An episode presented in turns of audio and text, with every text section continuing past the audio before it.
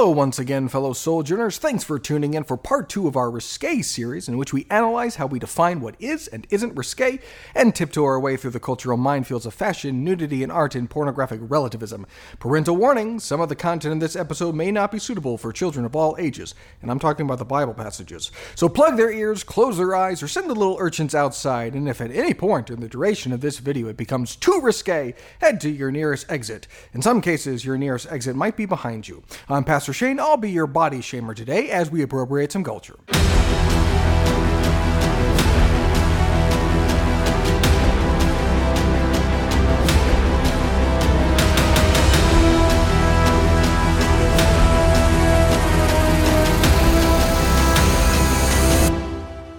So, last week we outlined that we as Christians are biblically called to dress modestly with decency and propriety.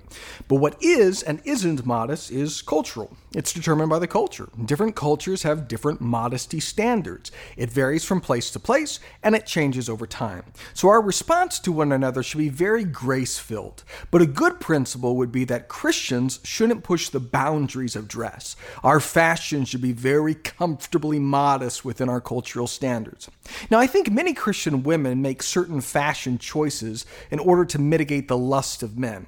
And that's understandable because every single psychological and sociological study on the topic indicates that men are much more visually stimulated than women. We tend to have a bigger problem with lust prompted by visuals.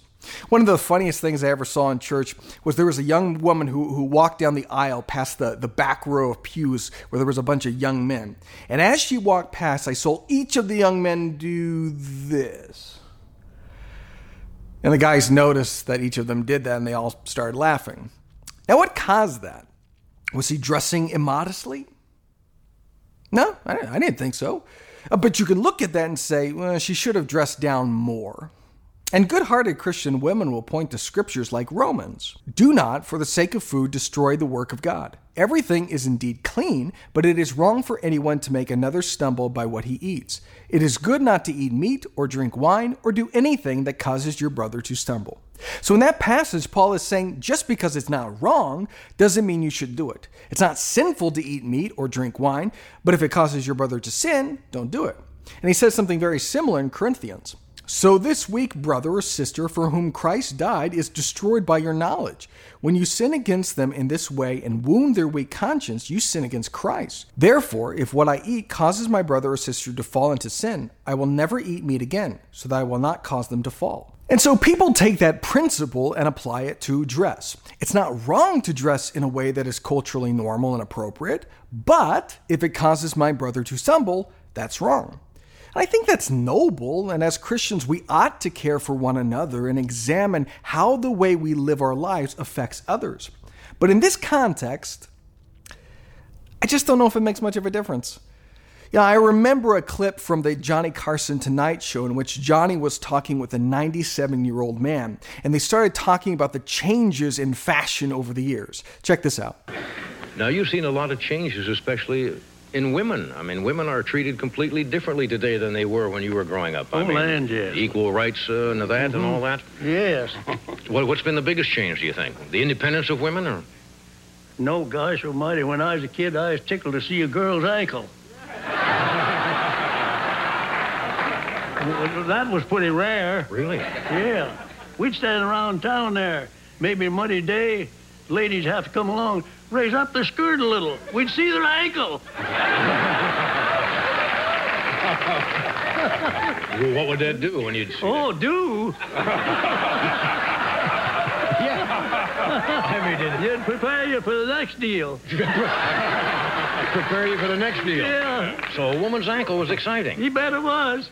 If men can lust after ankles, they can lust after anything. And there's no manner of dress that we can revert to that will shield us from lust because, once again, sin is not external. The problem of lust is not what someone's wearing, it's what's in someone's heart. And we know this because lust has been a problem throughout all of human history and throughout all the various fashion trends. Now, I suppose you could slap on a burqa or dress so counterculturally that you eliminate the problem. But that's sort of the fashion equivalent of being Amish. You're not in the world anymore. And maybe they're not going to lust after you, but they're also not going to date you or marry you or invite you to parties because you're a freaking weirdo. In but not of is a perpetual tension. We don't want people to stumble, but we also don't want to hinder the gospel. And do you really think in our culture people would be receptive to a religion where the women had to dress like this? I doubt it. See, there's no clear cut answers with cultural issues. I think women should be mindful of what kind of effect they're having on men. And more importantly, I think that they should be mindful of why they're dressing the way they're dressing. But a culturally appropriate, modest, and decent wardrobe can't be held liable for the sins of others. And if you're dressing in the style of the age, even the most modest and chaste woman is going to turn some heads sometimes. But is that lust? Were those boys lusting? Well, it's kind of ogling, but at some point we have to acknowledge that God made man to be physically and visually attracted to woman. The survival of our species kind of depends on it. And it can't be confined to marriage because our attraction to our spouses predates our marriage. Unless we're going back to arranged marriages, physical attraction is part of how we choose our spouses. So are we all sinning in that? I don't think so. I think there is, or at least can be, a difference between admiring beauty and lusting. Sometimes that's a thin line, but it is a line, which I think we see better when it comes to art. The human body and human form is a thing of beauty. Men find the female form to be beautiful, women find the male form to be tolerable, but that form becomes more tolerable if it has a good job, nice car, or big bank account. But the point is, the human form is a thing to be admired, and many of our greatest works showcase it, even the naughty parts. The Venus de Milo, or The Birth of Venus. Venus is always half nude. Michelangelo's David, Rembrandt's Bathsheba at her bath. Even the Sistine Chapel's got nudity. Is that wrong? Some of these works are by Christians, and some of them were commissioned by the church. But even though there's rampant nudity, we understand when it comes to art that these are not objects of lust, but things to be admired. Its purpose is to elevate the human soul, not debase it. And that doesn't mean that it's asexual or completely anodyne. Venus is the goddess of love, and so her persona is meant to be sexual in some way. Just like the least quoted book of the Bible, the Song of Songs or Song of Solomon, is meant to be sexual. Sexuality is a creation of God, it's a part of humanity, and there's goodness and beauty in that that ought to be celebrated. There's a difference, there's a line between admiration, celebration, and lustful licentiousness.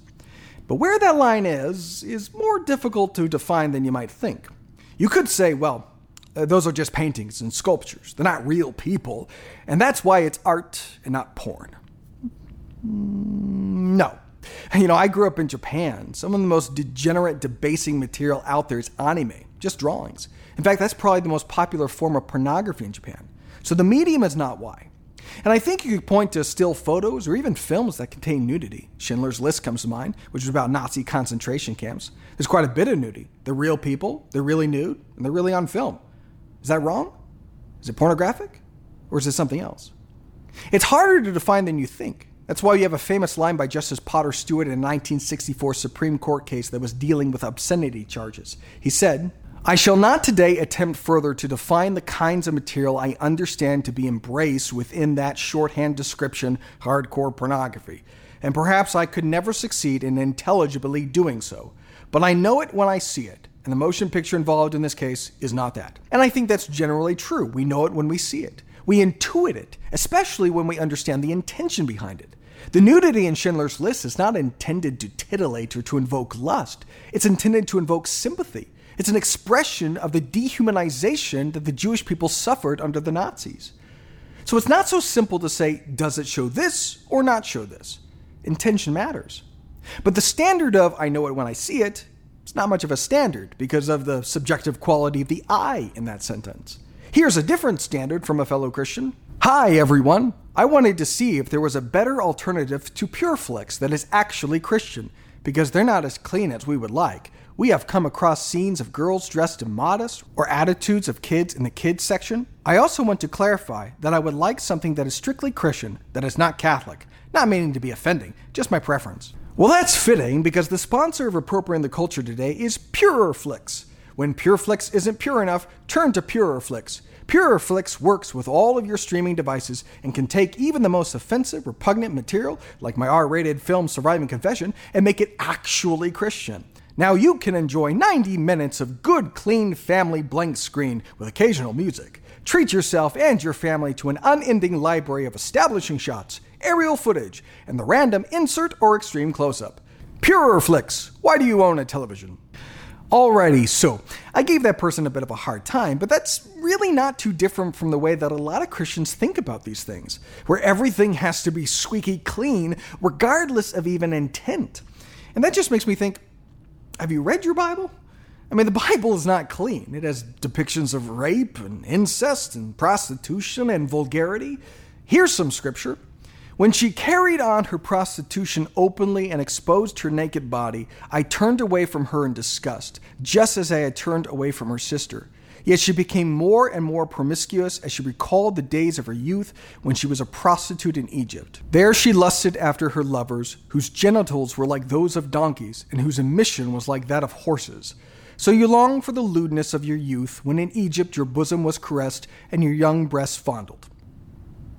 That's pretty graphic. That's pretty vulgar. You're not likely to see those verses plastered on things at Hobby Lobby. But what is the intent? What's the meaning behind it? Andrew Klavan is a novelist, podcaster, and screenwriter. He came to Christ kind of late in his life, and he was on the uh, Babylon Bee podcast talking through some of these issues, which I thought was interesting. Take a look. I think that that has made Christian art, which was once the art, um, you know, when you think about Dostoevsky, when you think about the Sistine Chapel with its horrors and its beauties and all that, when you think about Bach, I mean, mm-hmm. it was once the great art form, the greatest art form, uh, the greatest inspiration of art. Uh, it has made Christian art just banal um, and and not realistic. And God is the God of the real world, and so it is actual. It is actually your job as an artist to depict the real world. And it can, you know, I'll, I'll tell you, this is a good true story, a good example was I, I wrote this uh, trilogy, Another Kingdom, which we put out as a podcast uh, at the Daily Wire, and it was very popular. And it it was not a Christian story; it was a fantasy story, not a Christian story, but obviously had deep Christian underpinnings. And in in the first, as I was writing the first volume, um, I started to think, oh, oh, gee, Christians are really going to like this this story you know, it's some fantasy with knights and slashing. But I thought this is, so I'm going to just see if I can cut out all the cursing because I know that they hate that stuff. Hmm. So I tried, and it was absurd. I mean, it just was absurd. It was about the whole thing was about twenty uh, somethings in L.A. To have them talk without cursing was to basically to lie. I couldn't do it, you know. Golly gee, so Willikers, man. What you say this is a oh, fantasy though? exactly. So I overcompensated, and I put in too many f words in the podcast. I cut them out when the book was published. I, I cut them back when the book was published. Hmm. But then later on in the third volume, there's an actual sex scene, and it's not, I wouldn't call it graphic, but it's spirited sex scene. You know, it's a, it is a, a real sex scene. And can you, can you read it to us right now? Yeah, I, will act it out for you. uh, the Christians got very upset about it, and what was interesting about it was the the kind of I, I, won't say there was a point to the scene, but what was going on in the scene was the guy was doing something that was really immoral in having sex with this particular girl. And it was also blissful. He was having the greatest time of his life. I was making the point that, like, that's not actually a good guide to morality, whether you're having a good time or not. Mm-hmm. you know, and it, and it, I was just showing you that the that the life that he was obviously headed into, which was not a very good life, was a fun life as he mm-hmm. went down the drain. And a lot of Christians were like, well, that was unnecessary. And I thought, if it was unnecessary, you know how you know it's necessary? I put it in. That's how you know it's necessary. I would not put something in any kind of scene into my book if it weren't necessary. And so I, I just think this kind of uptight, um, you know, don't show me anything, don't, you know, uh, soil my eyes, everything has to be good for children, uh, really is, has ruined Christian art. Men can lust after ankles, but sin is not external. So what do you think?